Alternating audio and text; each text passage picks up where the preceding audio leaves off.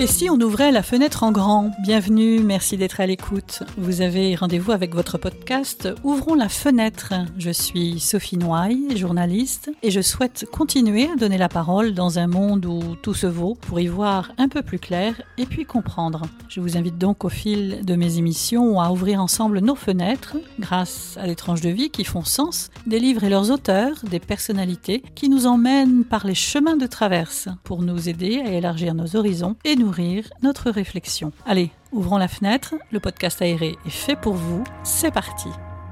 Avec ce deuxième confinement, je tenais à ouvrir la fenêtre sur un restaurateur parti de ses professions très impactées économiquement. Je me suis arrêtée à mi-chemin de la rue Boulard, dans le 14e arrondissement de Paris, chez Nordine Labiade, le chef du restaurant qui s'appelle à juste titre À mi-chemin. Nordine et son épouse Virginie en ont fait un lieu convivial et chaleureux, emblématique du quartier, autour d'une cuisine gastronomique succulente, mêlant les saveurs orientales et européennes un pont entre les cultures et les femmes et hommes de bien et de paix. Alors symbole de cette union notamment le couscous, un plat pour tous décliné par Nordine en 100 recettes dans son dernier livre Couscous pour tous, paru récemment aux éditions Solar. Ce podcast est une invitation au voyage, dans la bonne humeur, les parfums d'ailleurs et la passion du service. Allez, passons à table avec Nordine à travers ce micro. Nordine, bonjour. Bonjour Sophie. Alors on est au restaurant là, mais c'est un peu particulier quand même aujourd'hui. Euh, ben, le restaurant, il est ouvert que pour toi. il est ouvert que pour moi. C'est un honneur et, en même temps c'est particulier. Il y a personne, il y a, il y a pas d'ambiance, mais on va voir que le restaurant continue quand même de fonctionner et bien heureusement. Nordine euh, Labiade, on est à mi-chemin dans le 14e arrondissement. Euh, c'est toute une vie de quartier. Euh, à mi-chemin, c'est l'ambiance du quartier, c'est le voisinage, c'est des personnalités qui passent ici. On se sent bien dans cet endroit on se sent à sa place. Ouais. Moi, je me sens à ma place le matin, à faire mon travail, les gens qui passent, ils se sentent à la place. Et c'est agréable qu'il n'y a pas de... tout le monde se croise et du coup, euh, ça fait une ambiance, comme tu dis, une ambiance du village, parce qu'on croise les médecins, l'ouvrier, euh, les voisins, les touristes, les étudiants. Euh, les autres commerçants du quartier aussi. Voilà, les voisins, les, les, les, livreurs les matins, les gourmets les midis, et, euh, et, comme ça tous les jours. Donc on a du mal à fermer. Quand on ferme, on a besoin de vacances, mais on a du mal à fermer le village. On a du mal à fermer le village et en même temps, heureusement, en ce confinement, euh, la vie continue. Nous, on essaye de faire notre travail, ça veut dire nourrir, faire à manger, et on a décidé de faire de la vente à emporter et continuer à travailler même à 20% de notre euh, rythme de travail, mais on ne se sent pas, euh, c'est plus facile, c'est moins triste euh, de travailler qu'attendre. Attendre, ouais. Quand on est passionné de cuisine, depuis tout petit, quand on est passionné des autres aussi. Ouais, de servir surtout. De servir, de faire de la cuisine pour tous. Voilà, cuisine pour les autres, pour tous. Du couscous pour tous. Entre autres, le livre euh, Couscous pour tous. Ouais. Ah oui, je voulais libérer le couscous en fait. Je voulais que le couscous il soit euh, personne elle va enfermer le couscous avec de, une identité ou une règle.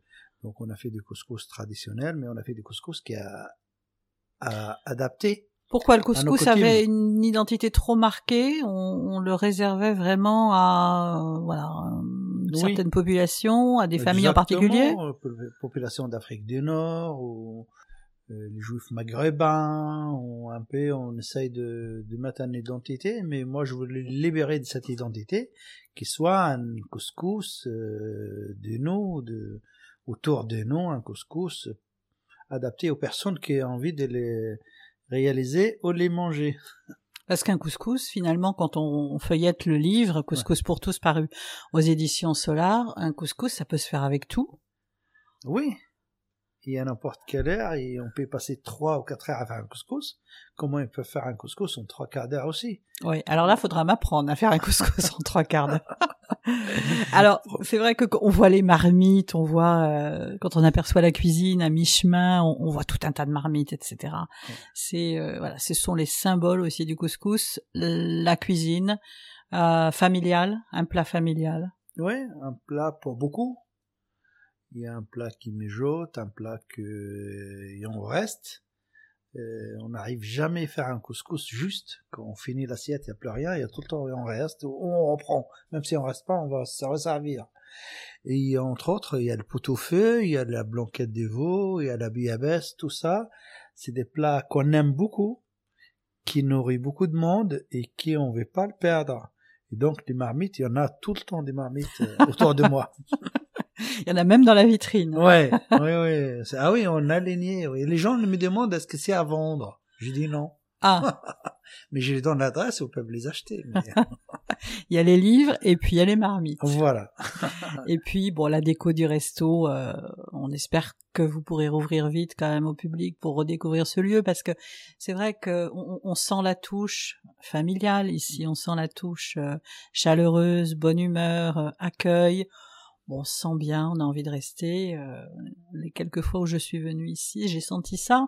Euh, c'est un lieu où on a envie de s'asseoir et se poser. Et rester. Comme euh, c'est grâce à Virginie, mon épouse, c'est comme un port de pêche dans le Morbihan, où il y a un café ouvert qui attend tout le temps les pêcheurs de retour ou quand ils partent pas à la mer, ils sont tout le temps là, on attend qu'ils partent. Parce que Virginie est bretonne. Hein. Oui, et donc pour les décorations, euh, c'est elle qui est son équipe. C'est pas de décoration, c'est nos œuvres et des, des artistes amis ou des artistes de, des et quartiers. des souvenirs. Et si un jour les choses bougent, euh, bougent, c'est de ma faute. C'est moi qui je bouge les choses. Le couscous, Nordine, c'est quand même un plat méditerranéen. C'est vous êtes le symbole aussi de, de, de ce lien, de ces ponts que vous voulez créer mm. entre les différentes cultures, entre les différents pays. On va parler aussi de la Corse. Alors on va parler évidemment de la Tunisie parce que c'est c'est le pays qui vous a vu naître. Oui. Moi, je, je, je sentais un soif de de de, de euh, des Français, des sept pays que j'adore et qui m'a adopté avec amour aussi je sentais un soif de, de, de l'autre rive des Méditerranée. Et j'ai tout le temps refusé de porter le chapeau du couscous et d'autres. Et à un moment, je me suis dit, ben, je commence à être égoïste. Je dis, moi, j'ai les méthodes de l'autre côté et j'ai compris comment on vit ici. C'est moi, les personnes, que je peux euh, faire le pont de bien ici et de bien là-bas. Qui a un apport mutuel. Voilà. Et euh, je me suis dit pourquoi je garde ça pour moi? Je, moi, je comprends les gens des deux côtés. Je peux adapter un langage à travers mes plats qui est convenable aux, aux deux populations. Et apparemment, ça marche. Alors, c'est quoi ce langage euh, mystérieux, ce langage magique qui unit les peuples? Ben, il faut euh, cuisiner du terroir et local, avec les coutumes du pays où on vit, mais un léger pincé de voyage L'exotisme. L'exotisme qui ça fait voyager l'un ou ça confirme l'identité ou le, le, racine de l'autre. Il faut que ce soit tout le temps un équilibre. Il y a pas, il faut pas quelque chose prend sur l'autre, sinon on devient spectateur. Et même quand on va voir un pièce de théâtre, un match de foot, on est spectateur, on a envie de participer de temps en temps. Et donc, moi, je laisse les gens participer dans, dans, dans ma cuisine. Est-ce que les gens justement qui découvrent ces couscous pas comme les autres, parce que ce sont des couscous pas comme les autres, mm. sont surpris? Alors agréablement surpris, euh, positivement surpris, mais est-ce qu'ils sont surpris ou ils attendent justement le couscous traditionnel? Et qu'il euh, fallait changer ça? euh, j'ai tout fait pour changer ça, mais j'ai fait aussi le couscous traditionnel. Mais j'ai fait un couscous qui nous ressemble parce que euh, je vois les, les choses changent. On, a moins de temps, on a moins de. Je voulais que aussi qu'on on arrête à garder le couscous de cette manière un peu euh, le couscous euh, copieux, pas cher, fait euh, avec des produits euh, pas chers aussi. Ouais, on nommera pas les marques. Hein. On trouvait les fameux couscous dans la dans les grandes surfaces à un moment donné. On voyait ces publicités passer à la télévision et c'était vraiment, euh, j'allais dire l'ersatz. Euh, c'était pas le couscous. Ouais. Moi, je prends le même plaisir de préparer un couscous et les mêmes importances que quand je prépare euh, un bourguignon ou, ou, un sauté de veau ou, ou euh, un plat plus noble, ou mes coquilles Saint-Jacques, ou mes riz de veau, je, je, je, les donne les mêmes importances. Mais avant, les gens ne donnent pas les mêmes importances. Soit ils vont pour un lieu euh, dédié pour, qui est un peu folklorique plus ou moins. Mais moi, j'ai refusé tout cette. Euh, c'est le couscous en, en, cuisine gastronomique. Voilà, les couscous qui nous rassemblent. J'ai mis le couscous un plat comme un autre hein, dans une carte, comme un risotto. Le risotto, elle a passé les mêmes chemins. Hein. Il est resté italien, italien, italien. Et après, petit à petit, on fait du risotto euh, comme on veut. On l'a adapté à la cuisine française. Alors avec ces inconditionnels quand même qui, qui reviennent, évidemment on va évoquer les épices oui. et les aromates. Voilà, les épices c'est les pièces maîtresses, le légume de saison, et après il y a liberté euh, dans le couscous qui chacun il peut rajouter quelque chose qui lui tient à cœur et, et après ça l'appartient. Et c'est ça qu'on change du foyer avant en Tunisie on n'a jamais les mêmes couscous, mais les mêmes ingrédients. Chaque famille a son couscous Voilà, chaque famille, elle utilise d'une manière, plus ou moins épicée, plus ou moins parfumée, plus ou moins, euh, elle peut être fade aussi, ça dépend. Les gens stackent avec ces, ces couscous.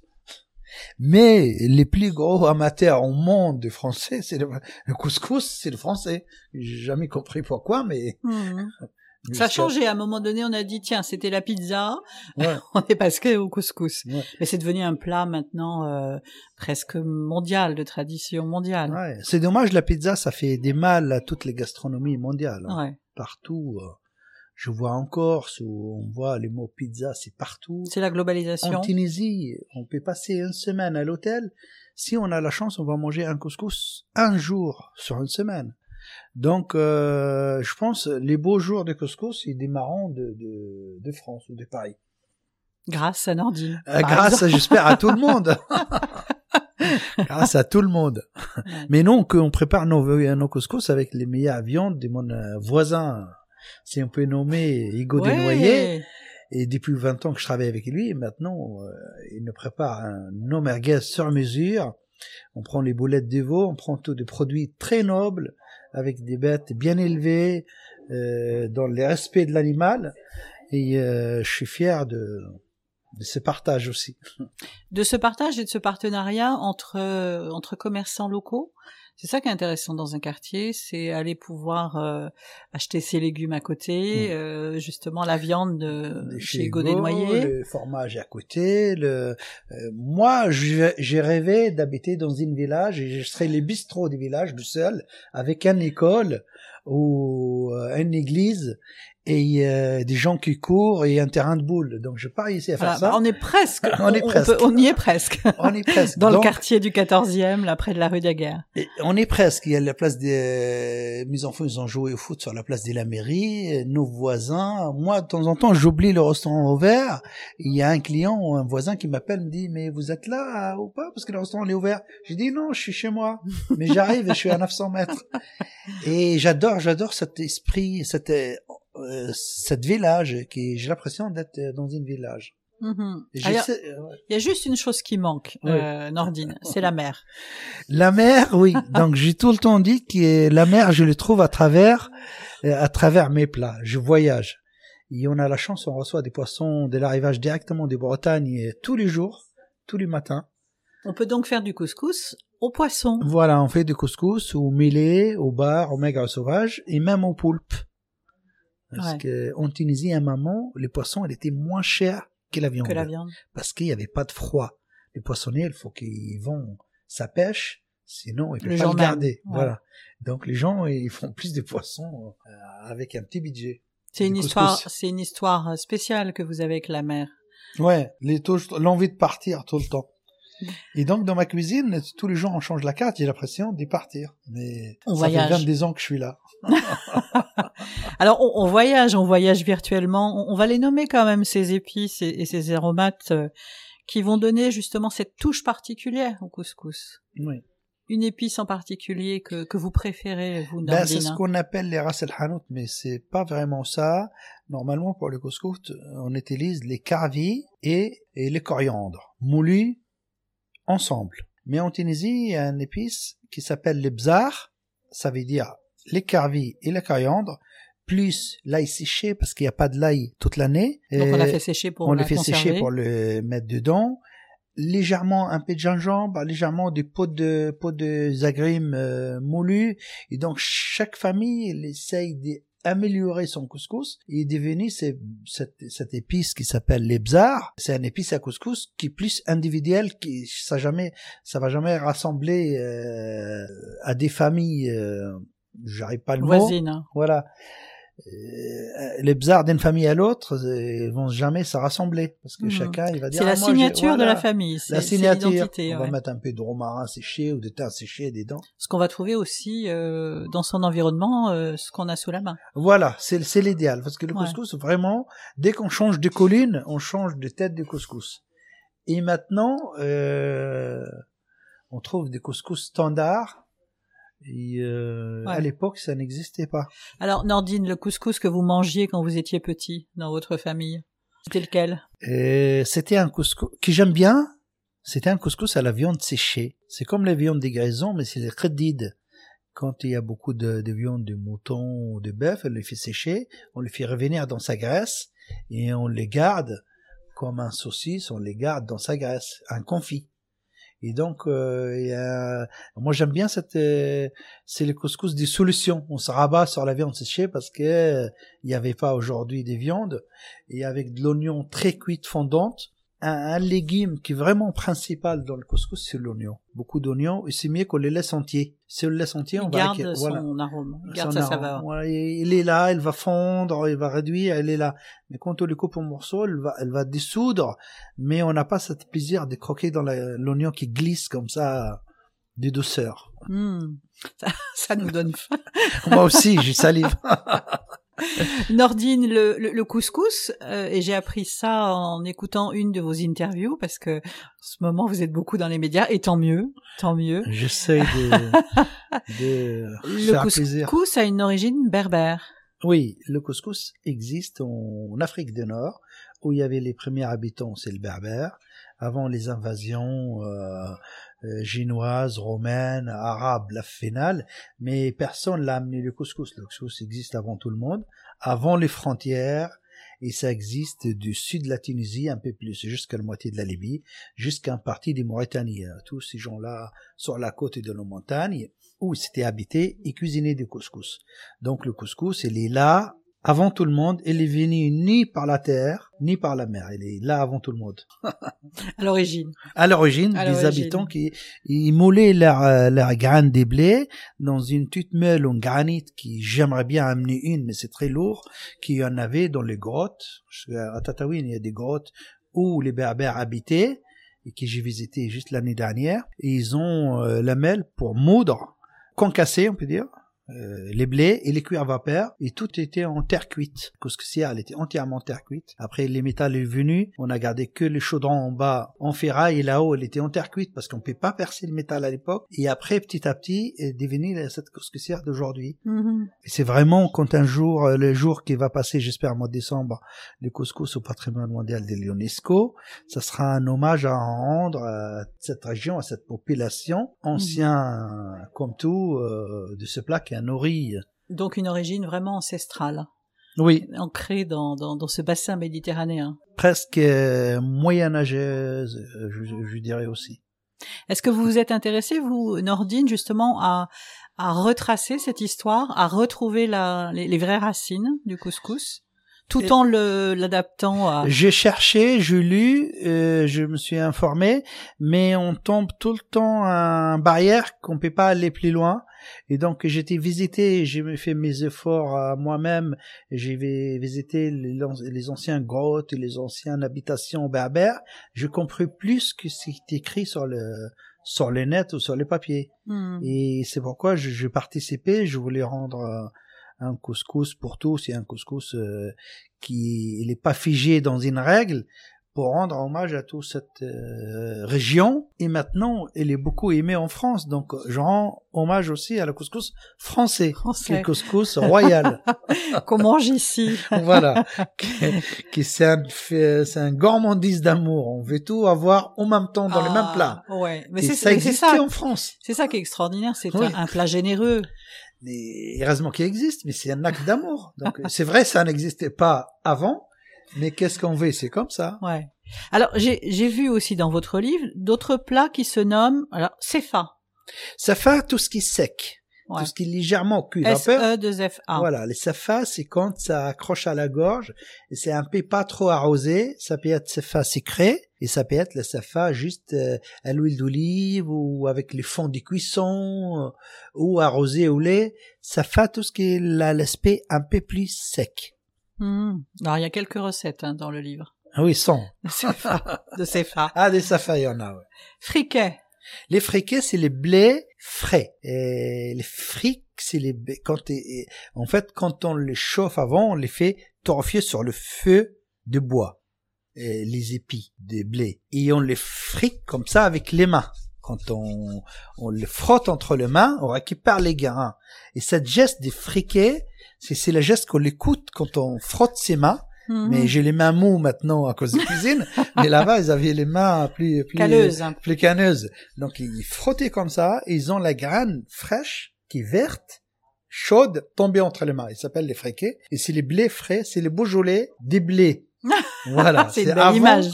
avant la récolte. On récupère un peu pour faire Ouais. plaisir. Donc, ce, ce sont des plats particuliers, quand même, avec Oui. le friquet. Tout y correspond à une période de l'année ou à une période de maturité du, Hmm. du- du blé ou de la saison. Donc les friquets, on fait un peu, pas beaucoup, pour pas gaspiller, parce qu'on peut pas ramasser beaucoup de blé vert, ça se garde pas avant. Maintenant, on les fait sécher au four, etc.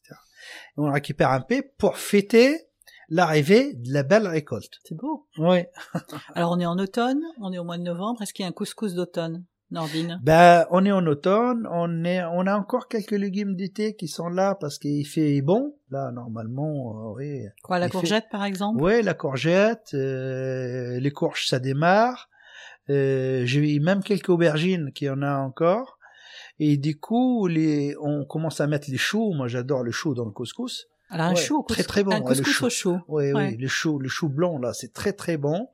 Euh, le pétiron, le courge, un peu de courgette, l'oignon et des céleri branches et un clou de girofle. Un seul clou de girofle va tout relever ça Hmm. et avec euh, ras el hanout, vous faire un bon couscous de légumes, mais vraiment. euh, Alors, qu'avec des légumes C'est presque On un peut faire qu'avec végétarien. végétarien? Oui, on peut faire qu'avec les légumes. On peut parfumer avec euh, un seul morceau de, si on a de, de la viande, on, on sait, on a envie de mettre un saucisse de morteau, euh, on peut. Tout est possible. Tout est possible. Si, Tout est si on a possible. envie de se donner cette côté grasse et caraniane, on peut.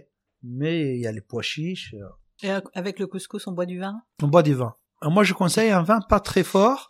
Au contraire, qui, les gens ils veulent un vin puissant, tana avec le couscous. Je préfère un vin, un Beaujolais, un Bourgogne, un, Pour garder un, les-. Voilà, Les saveurs, l'arôme des épices voilà, et surtout les légumes, le chou, les navets, les pitirons. Si on étouffe tout ça avec un, allez, un syrah ou quelque chose de très puissant, euh, on va perdre cette euh, harmonie entre euh, différents légumes. Bon, ça fait partie de l'identité de, de ce restaurant à mi-chemin, Nordine aussi, d'avoir des, des bons vins à consommer avec modération, bien sûr, évidemment, mais des bons conseils aussi de consommation de vins que vous sélectionnez, que Virginie aussi sélectionne. Virginie, crois, hein. elle a démarré euh, dans les années euh, 98 euh, faire une carte des vins naturels sans soufre, des vins de la Loire. Elle est première à Paris. Et ça continue, on a élargi la fourchette sur des autres régions, mais on a une première carte vin nature de France euh, par Virginie. Magnifique. Magnifique. Virginie qui est là, hein. Elle est tout le temps là. Si Virginie elle est pas là, je serais pas. C'est aussi une belle histoire, c'est une histoire de couple. Euh, Oui, on est dans les vraiment dans le dans l'égalité euh, homme-femme 100% et dans l'équilibre euh, l'un n'existait pas sans l'autre. Mhm. C'était bien de la nommer aussi. Ah bah c'est elle qui a tout démarré, elle a ouvert le restaurant en 98, elle a appelé à mi-chemin et moi je suis venu deux Ah, ans après C'est génial. et je me suis trouvé ma place est déjà prête. à mi-chemin. C'était le lieu est rendez-vous. Oui, C'était le lieu du rendez-vous. on n'a plus rien à faire. Ah bah voilà. Il y avait Alors il y a un autre pays qui compte évidemment pour tous les deux, c'est la Corse. La Corse. On a trouvé les, les rochers, la côte sauvage de, de, de Bretagne. Dans le des, Cap des Corse. campeurs dans les Cap Corse. Et on a trouvé les figues des Barbaries où moi je suis grandi. Euh, les figuiers, les figues des Barbaries, les palmiers en Corse. Et on a été une fois euh, avant qu'on voyage en Tunisie, c'est mon premier voyage en, en France euh, hors Paris. On était en Corse, on est tombé amoureux de, de, de des gens parce qu'on peut pas aimer une région sans aimer les habitants. Les habitants. Nous, on aime les habitants, on aime les terroirs, on aime euh, cette protection de l'île, on aime cet honneur, ce respect à la nature, aux femmes, aux enfants et Au bon produit. aux bons produits pour la cuisine et euh, des produits qui sont nobles. On parle beaucoup de produits corses, mais j'espère un jour on va parler de la cuisine corse, que quelqu'un va révéler cette cuisine, parce qu'on parle beaucoup sur le produit, mais euh, moi je fais un peu ma part pour faire connaître, mais un jour on parlera des, des cuisines corses aussi, j'espère bientôt. Un savant mélange encore à venir. C'est chouette. on sent là. Alors Nordine, premier confinement vécu, deuxième confinement un peu particulier, différent du premier, mais voilà, la porte est toujours ouverte. On est tout le temps là dans notre poste. euh, euh, si chacun assume sa, sa garde, donc je pense on s'en sortira tous. Nous, on a décidé de, de nourrir et de faire à manger, de continuer à, à tisser des liens. Il y a beaucoup de gens seuls qui se présentent même pas pour prendre un plat. C'est c'est cette soif de parler, d'échanger, de dire qu'on est tous là comme avant. Ils viennent chercher leur couscous, mais ils viennent aussi euh, échanger quelque part. Échanger, se rassurer qu'on Ouais. est là et qu'eux sont là surtout. Oui, c'est là. Parce que nous, s'ils viennent pas, on le voit pas. Mais nous, on est là. J'ai vu que vous aviez mis en place aussi un système de, de livraison. Oui, on a loué une voiture électrique et on livre à Virginie. Elle a la joie de livrer des personnes âgées, des familles, euh, même dans le septième, même euh, en, en bas de la Seine. Hum, J'ai vu euh, à vol d'oiseau. Enfin, Oui, dans la- avez- presque à vol d'oiseau, dans la limite de voilà du, du raisonnable. Ah, vous voyez tout, Sophie. hein. Ah oui, Oui, oui. C'était bien cette phrase. Hein. c'est génial. Ah, C'est gentil. Ouais, ouais, c'est génial. Moi, je lis pas, je lis, pas beaucoup de livres parce que euh, je suis pas très habile à lire et et j'ai pas le temps. Et du coup, j'écoute beaucoup les radios en podcast, mais énormément, et j'y réfléchis beaucoup. Ouais. Et donc, euh, Alors ça le voilà, à le vol d'oiseau. À vol d'oiseau, c'était une solution. Par la fenêtre. Nordine, s'il fallait ouvrir la fenêtre, c'est la question que je pose évidemment à mes invités, puisque le podcast c'est Ouvrons la fenêtre. Ouais. Ah, on- là, on respire déjà, on respire l'air de la Tunisie, on respire de l'air de la Corse, on sent toutes ces épices, ces arômes, ces herbes aromatiques et, et le couscous qui frétille. Oui. On ouvre la fenêtre. Qu'est-ce qu'on aimerait y voir? Qu'est-ce que vous aimeriez y voir, Nordine? Si on ouvre la fenêtre. Moi, euh, un pêcheur au loin, dans une barque, des enfants qui jouent sur une plage et des personnes âgées assises derrière sur un banc. C'est beau? Oui. C'est magnifique, on C'est- est parti, ça y est, Voilà, c'est bien. on rêve. Ah, voilà, exactement. Merci beaucoup Nordine. Merci beaucoup, Sophie. Merci beaucoup à mon invité. Pour en savoir plus, rendez-vous euh, sur le site du podcast ouvronslafenêtre.fr. J'espère que ce nouvel épisode euh, vous aura plu. J'attends vos commentaires et vos suggestions. N'hésitez pas, surtout, ça me permet euh, de progresser. Et puis ça me donne des idées aussi d'autres invités. Et puis d'autres aussi euh, viennent me trouver et se proposent. Donc voilà, le cercle s'élargit. Ouvrons la fenêtre, vous le savez, c'est un podcast indépendant qui a vraiment besoin de vous. Sans les auditeurs, ce podcast ne serait rien. Je vous invite donc à me laisser des étoiles euh, sur les plateformes d'écoute et notamment Apple Podcast. Alors vous êtes nombreux à me demander pourquoi euh, Apple Podcast parce que c'est la seule plateforme de podcast qui permet d'améliorer le référencement et donc que ce podcast soit mieux connu et remonte dans les résultats de recherche. Voilà, vous savez tout. Merci à tous. Vous pouvez aussi euh, contribuer financièrement via la cagnotte euh, Tipeee en laissant euh, quelques pourboires sur les épisodes qui vous plaisent plus.